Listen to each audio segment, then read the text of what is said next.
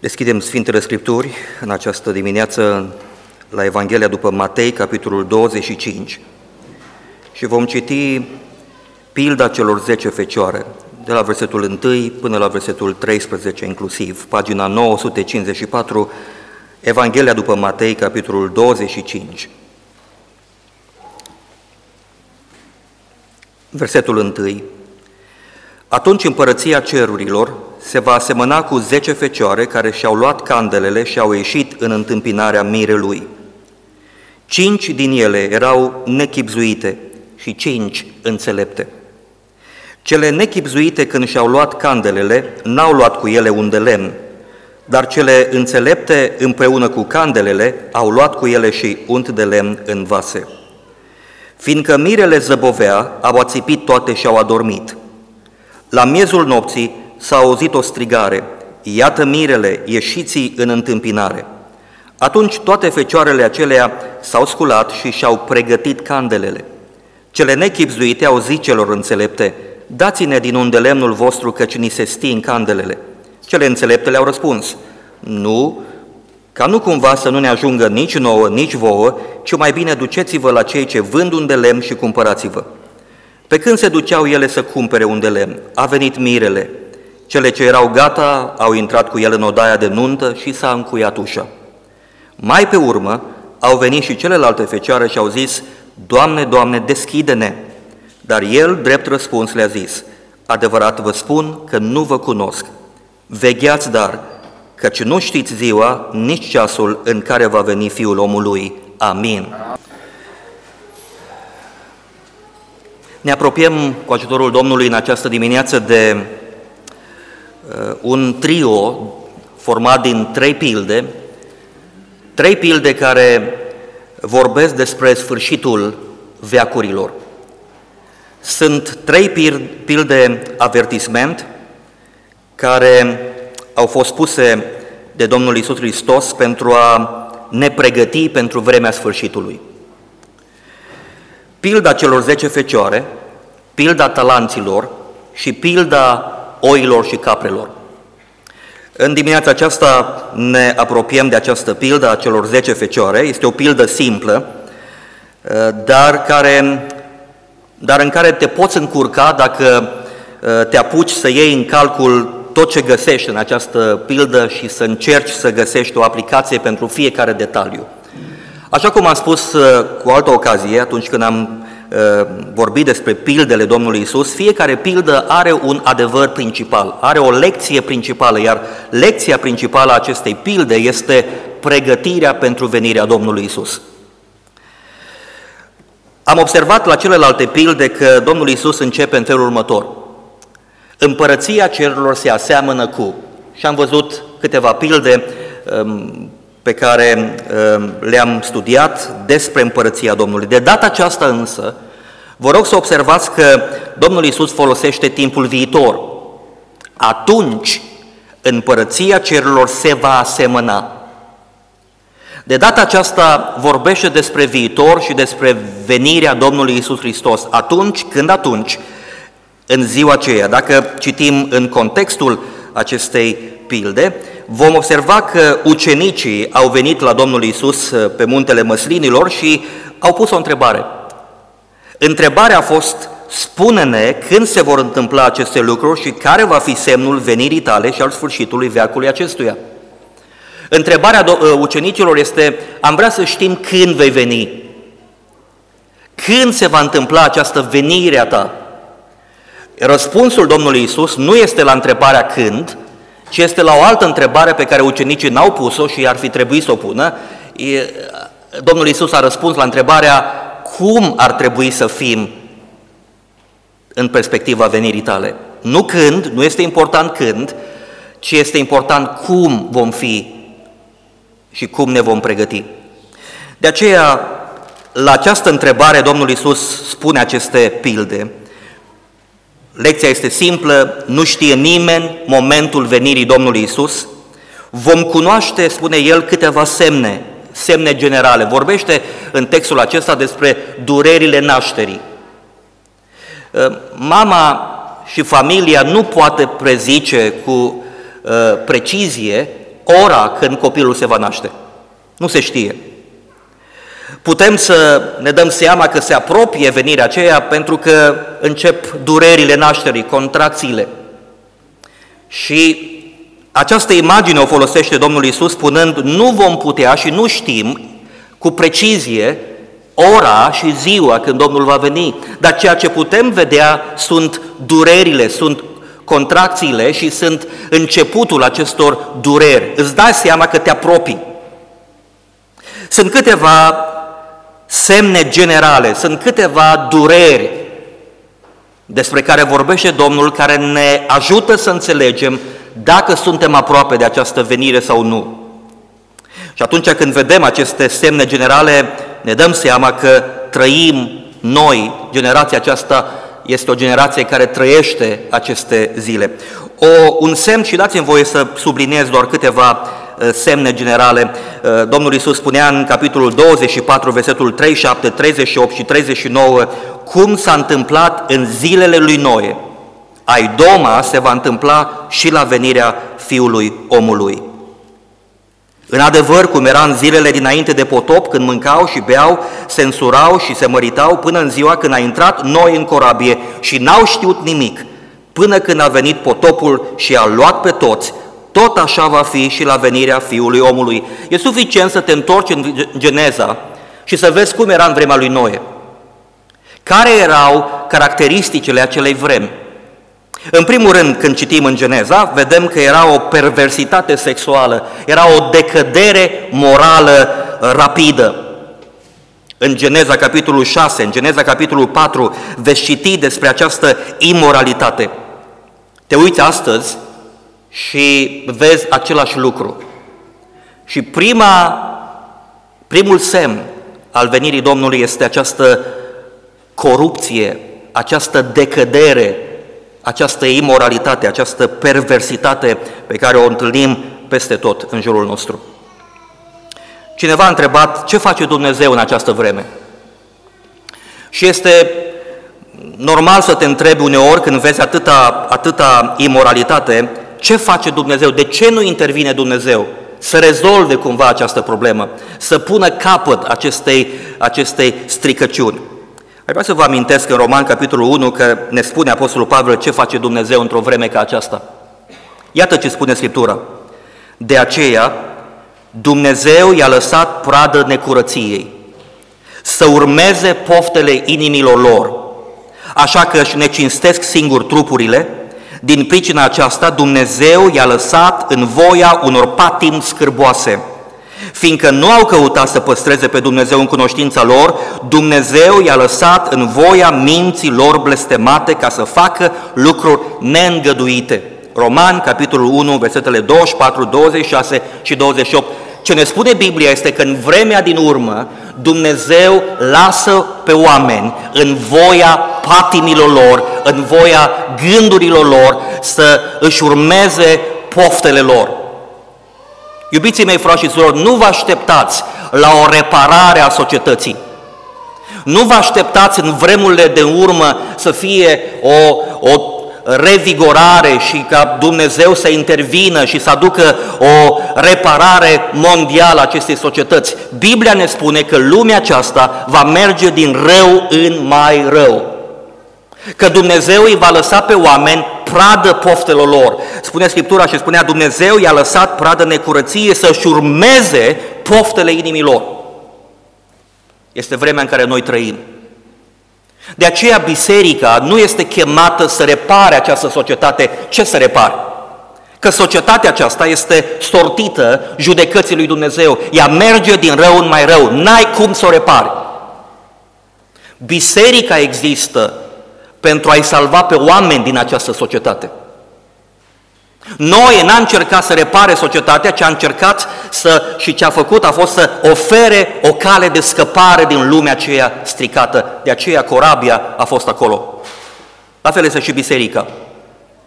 Deci prima, primul semn al venirii Domnului Isus este perversitatea aceasta și decăderea aceasta morală. Al doilea semn este progresul științific. În Geneza, capitolul 4, veți vedea că, și citim în versetul 17 și 22, Cain s-a împreunat cu nevasta sa, ea a rămas însărcinată și a născut pe Enoch. El a început să zidească o cetate. Țila din partea ei a născut și ea pe Tubal Cain, făuritorul tuturor uneltelor de aramă și fier. Aveți impresia cumva în Geneza capitolul 4 că sunt niște oameni primitivi acolo? O, nu. Progresul tehnic, progresul, um, acest, acest progres științific este acolo în capitolul 4 când oamenii încep să zidească cetăți. Sunt invenții de unelte și de arme din, din fier și din aramă. Și aceeași situație o întâlnim astăzi. Nici măcar nu ne mai surprinde următoarea invenție. Începând de la tehnologia, de la IT până în medicină, până în, în, în uh, NASA și în avioane și rachete și în domeniul medical și în domeniul roboților și uh, în toate domeniile, rămâi uimit de înaintarea științei și de invențiile și ce teritorii cuceresc oamenii în domeniul tehnic. Și este exact semnul pe care îl avem în Scriptură, că suntem aproape de venirea Domnului. Apoi, un alt semn este aceste gândiri seculare, filozofii seculare care sunt tot mai mult promovate. Geneza 6 cu 5 spune în Geneza, spune că Domnul a văzut că răutatea omului era mare pe pământ și că toate întocmirile gândurilor din inima lui erau îndreptate în fiecare zi numai spre rău. Cuvântul întocmiri înseamnă uh, ceea ce face olarul, că întocmește, că lucrează ceva după ceea ce el dorește. Își imaginează un vas și se apucă de lucru și îl face. Exact cum gândește el. Și același lucru spune Scriptura aici că în vremea aceea toate întocmirile gândurilor erau îndreptate spre rău. La fel se întâmplă și astăzi. Ați observat că pentru fiecare poftă, pentru fiecare păcat. Există o filozofie, există un articol medical, există un cercetător, există un profesor, există un sociolog care spune că lucrul ăla e foarte bun. Pentru fiecare, pentru fiecare spurcăciune din lumea asta. Avem astăzi fel de fel de oameni cercetători de știință care spun că homosexualitatea este naturală, este biologică, este chiar foarte bună. Pedofilia, la fel, avem oameni care au fel de fel de filozofii care spun că este un lucru care este demn de încurajat în societatea noastră pentru și exact ce spune Scriptura. Întocmirile gândurilor sunt îndreptate spre rău. Și ăsta este un semn al venirii Domnului. Geneza 6 cu 11 spune că pământul era stricat înaintea lui Dumnezeu, pământul era plin de silnicie. Cuvântul silnicie înseamnă violență. Citești în Geneza, capitolul 4, sunt doar câteva capitole, 1, 2, 3 și deja în capitolul 4 în Geneza vezi că pământul este cuprins de violență. Îl ai pe Lameh în capitolul 4 care se laudă pentru crima lui, se laudă cu crima lui. Face o poezie și o cântare despre violențele lui și spune că are planuri de a ucide și mai mult. Te uiți astăzi în lume și te uiți astăzi în jur și vezi că lumea este cuprinsă de această violență. Oameni care se omoară, oameni care sunt uciși, polițiști care sunt împușcați în cap. Ă, tot mai mult această violență cuprinde societatea. Este un semn al venirii Domnului Isus. Acestea sunt câteva dintre durerile nașterii care ne avertizează că ne apropiem de venirea Domnului Isus. Trăim aceste zile. De aceea, pilda aceasta din Matei, capitolul 25, Domnul Isus o spune pentru ca să ne avertizeze. Și în această pildă, ne uităm pentru câteva minute la ea, pentru a învăța câteva lucruri, Domnul Isus este mirele care a promis că vine să-și ia mireasă. Mirele va veni să-și răpească, să-și smulgă mireasa din lumea aceasta, din, din vremea aceasta, din acest neam ticălos și rău. Am văzut în Apocalipsa că Domnul Isus își întâmpină mireasa pe norii cerului, mireasa este smulsă din lumea aceasta la răpire și mirele își conduce mireasa la nuntă, exact ca în această pildă. În timp ce mireasa stă la nuntă, pe pământ se declanșează necazul cel mare. Și mânia lui Dumnezeu este revărsată peste, peste lumea aceasta. De aceea pilda aceasta este foarte importantă pentru noi, cei de astăzi. Cele zece fecioare reprezintă biserica vizibilă, biserica care se vede și care așteaptă vedirea mirelui. Foarte interesant este că Domnul Isus folosește această imagine a nunții. Nu vreau să intru în detaliu, am mai spus uh, uh, cu alte ocazii că nunta la evrei avea trei părți, nu este ca o nuntă românească. Uh, primul moment al nunții sau prima etapă a nunții era logodna. Pentru evrei, logodna era ca și nuntă. Era ceva oficial, uh, cei doi uh, veneau împreună, părinții și familiile aranjau nunta și se făceau contracte și nunta era stabilită. Când erai logodit, erai ca și căsătorit, numai că nu stăteai împreună. În timpul logodnei, băiatul avea timp, un an de zile, să meargă să-și cumpere un pământ, să facă o căsuță și când e totul gata, aproximativ un an de zile, va merge să-și ia logodnica, să-și ia mireasa din casa tatălui ei și să o aducă în casa lui, în casa tatălui. De obicei, băiatul făcea o căsuță lângă casa părintească. Și logodna era primul pas. Apoi era angajamentul când cei doi veneau și își spuneau jurămintele în fața oamenilor și apoi era nunta propriu-zisă care însemna de fapt sărbătoarea masa și invitații cu domnișorii de onoare împreună cu mirele, iar domnișoarele de onoare împreună cu mireasa veneau la nuntă, se bucurau 3, 4, 5, chiar și 7 zile, iar apoi musafirii plecau și cei doi rămâneau singuri.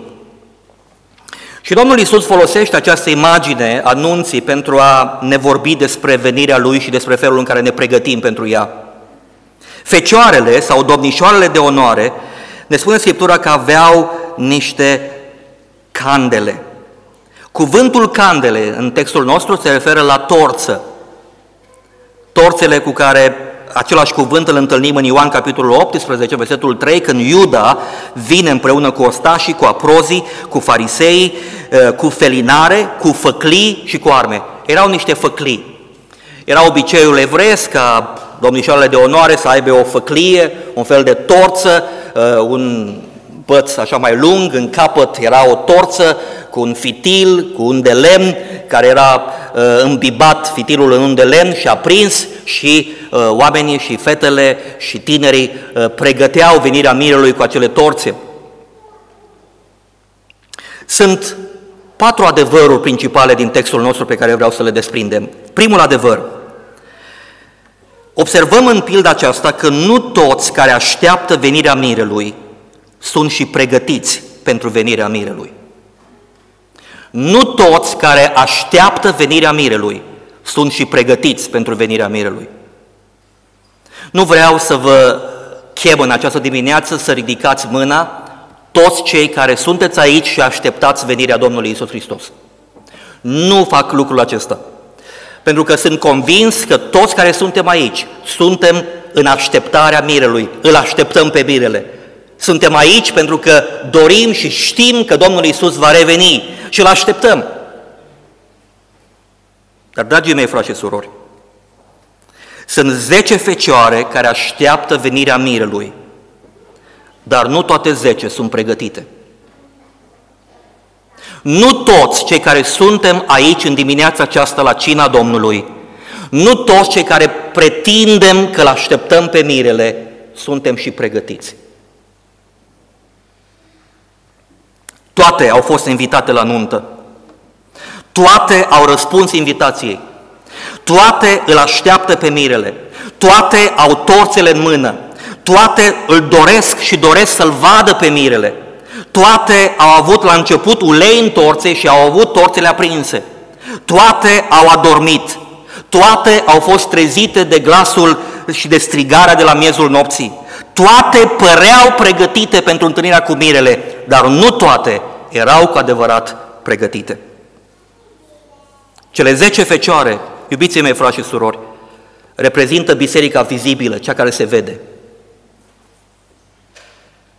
Și știu că nu este comod acest adevăr și vă mărturisesc că nu este comod nici să-l predic și cred că nu este comod nici să-l auzim, dar nu toți care suntem în așteptarea mirelui suntem pregătiți pentru asta.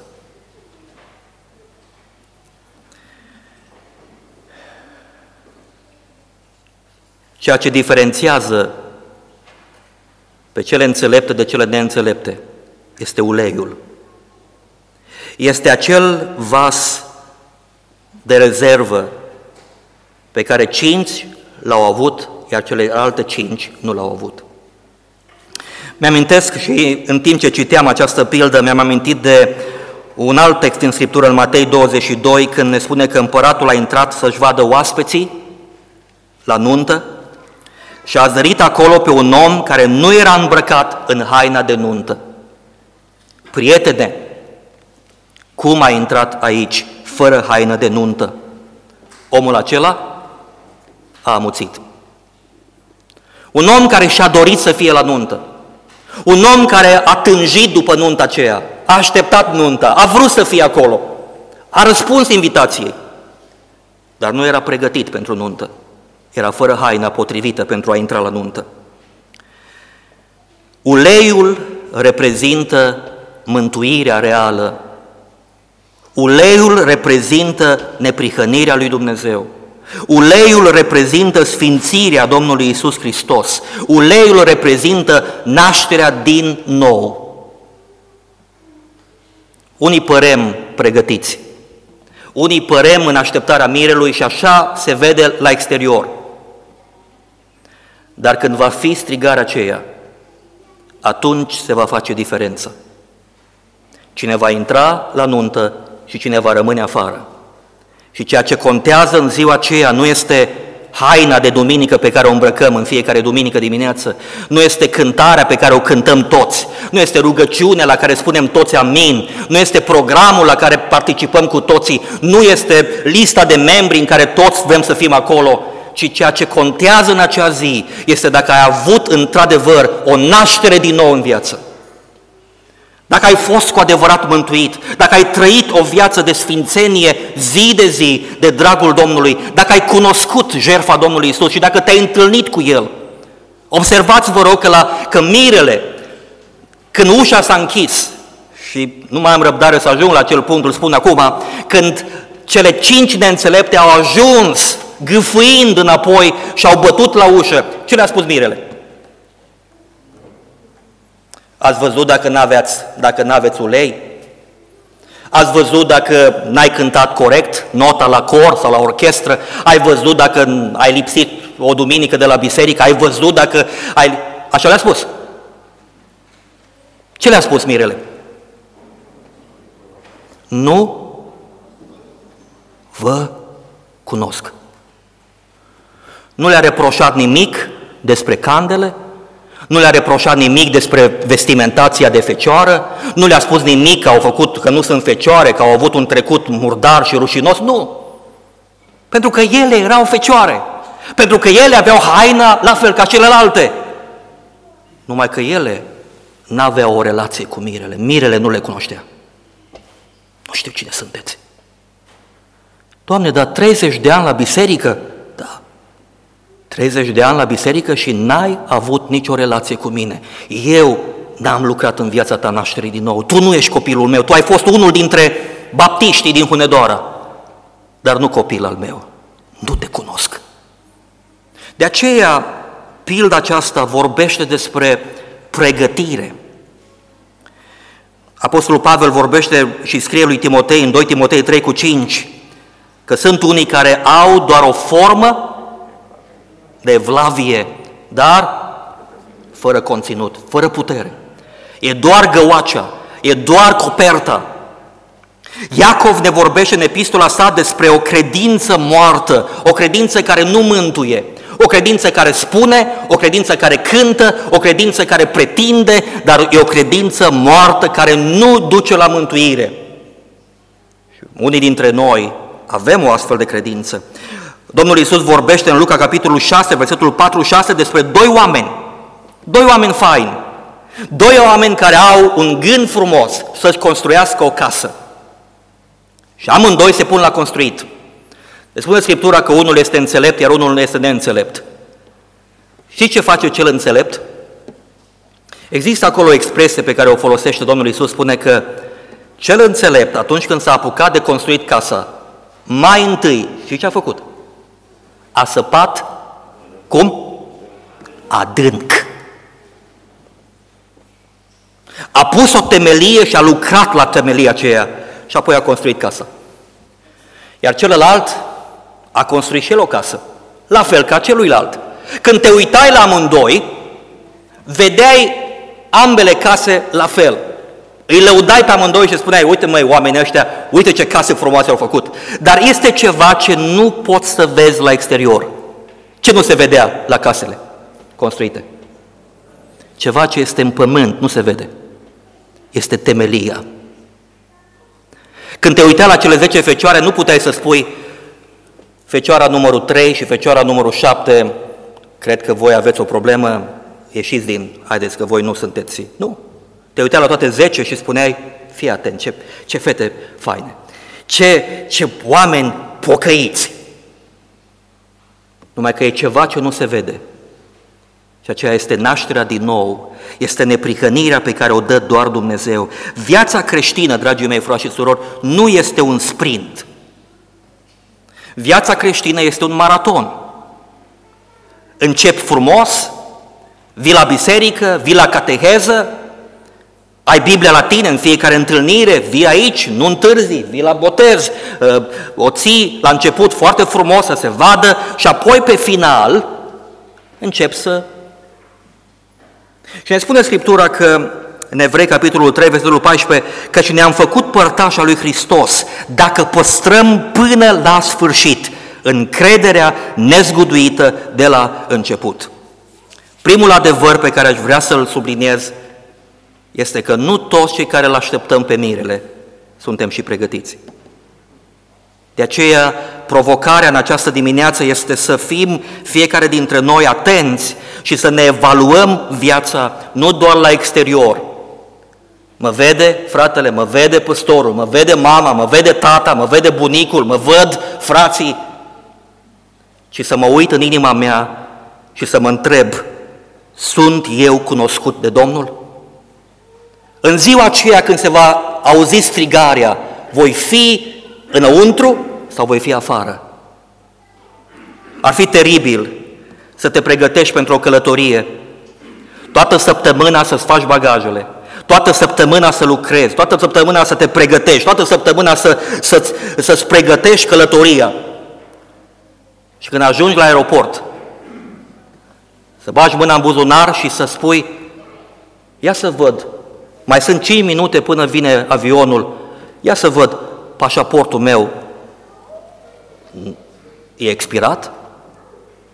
Ar fi o tragedie ca atunci când se face checking in, când oamenii intră în avion, tu să deschizi pașaportul și să vezi că e expirat. Și cu o viață întreagă, o săptămână întreagă, tu nu te-ai interesat de acest lucru. La fel este și cu relația cu Domnul. Al doilea adevăr este că nu putem împrumuta pocăința. Nu putem împrumuta pocăința. Unii vor spune ce egoiste au fost cele cinci fecioare înțelepte. Dar ce este rău să împrumuți niște ulei și să fii între și ele? De ce au ținut numai pentru ele? De ce n-au vrut să împartă? Ce egoism acolo? Dragii mei, nu este vorba de egoism. Versetul 5 spune că fiindcă mirele zăbovea, au ațipit toate și au adormit. Mirele n-a venit când se așteptau ele. Observați că și cele înțelepte au adormit. Nu-i nimic rău să adormi. Nu este nimic rău să tragi un pui de somn dacă ești pregătit. Dacă totul e pregătit, dacă bagajele sunt pregătite, dacă pașaportul este în regulă, dacă totul este pregătit și avionul întârzie, nu e nicio problemă să mai dormi un pic. Dar ești pregătit. Când mirele va striga, când glasul va suna, tu ești pregătit. Nu este nimic rău, dragii mei, frați și surori, să mergem la lucru. Mâine dimineață ne vom îmbrăca în haine de lucru și vom merge la serviciu. Nu ne cere Domnul să stăm pe genunchi, cu ochii spre cer, să nu mergem la școală, să nu ne facem temele, să nu ne curățăm grădina, să nu vedem de copiii noștri că vine Domnul mâine, poi mâine. Nu.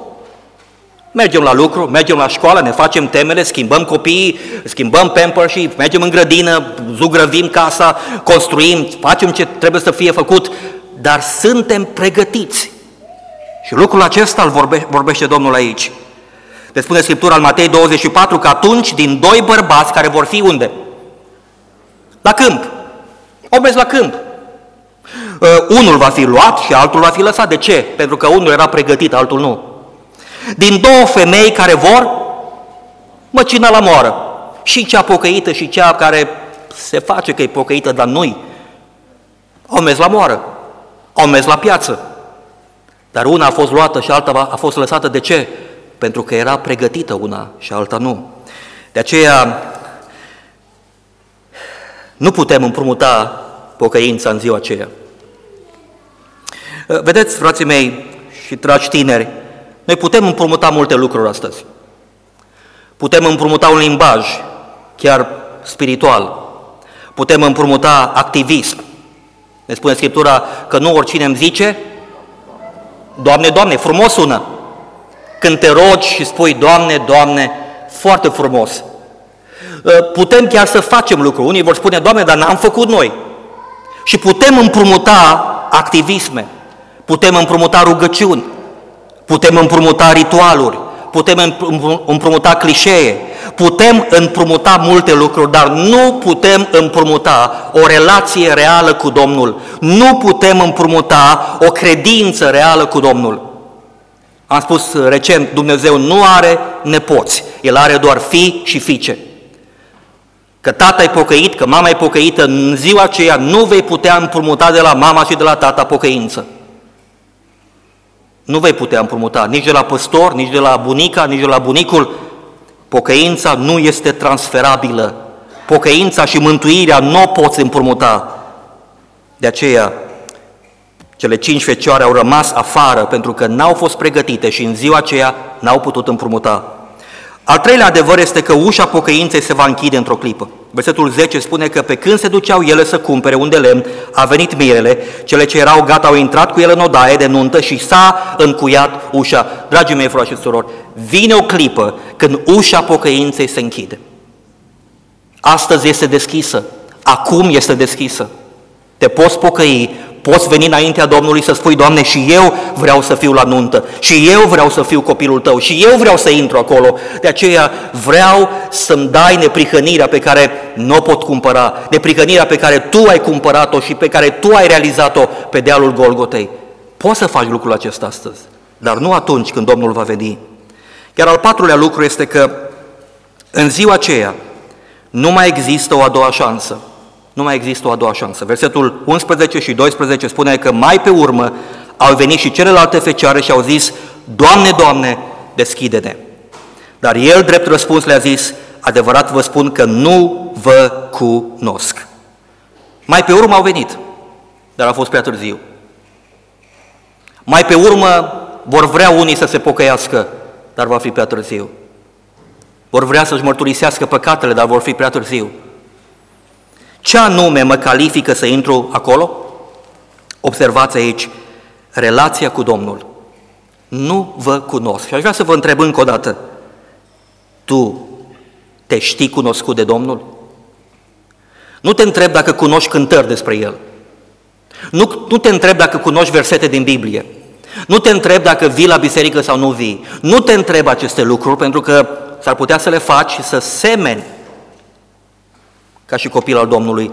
Ceea ce te întreb este, te cunoaște Domnul ca și copil al Lui? Te cunoaște? Ai avut un moment al vieții în viața ta când ai cunoscut această naștere din nou și întâlnire reală cu Domnul Isus și viața ta s-a transformat. Te cunoaște Domnul. Iacov spune un verset în epistola sa, fiți împlinitori ai cuvântului, nu numai ascultători, înșelându-vă singuri. Mă rog ca Domnul să ne ajute să fim acele fecioare înțelepte, să-L cunoaștem pe Domnul, dar și El să ne cunoască pe noi. Și câtă vreme se zice astăzi, cât încă ușa e deschisă, iubiții mei, frați și surori, stimați prieteni, dragi tineri, nu ratați momentul acesta să vă pocăiți, să vă întoarceți la Domnul. să vă întâlniți cu mirele acum, pentru ca în ziua aceea și El să vă primească. Dumnezeu să ne ajute la aceasta. Amin.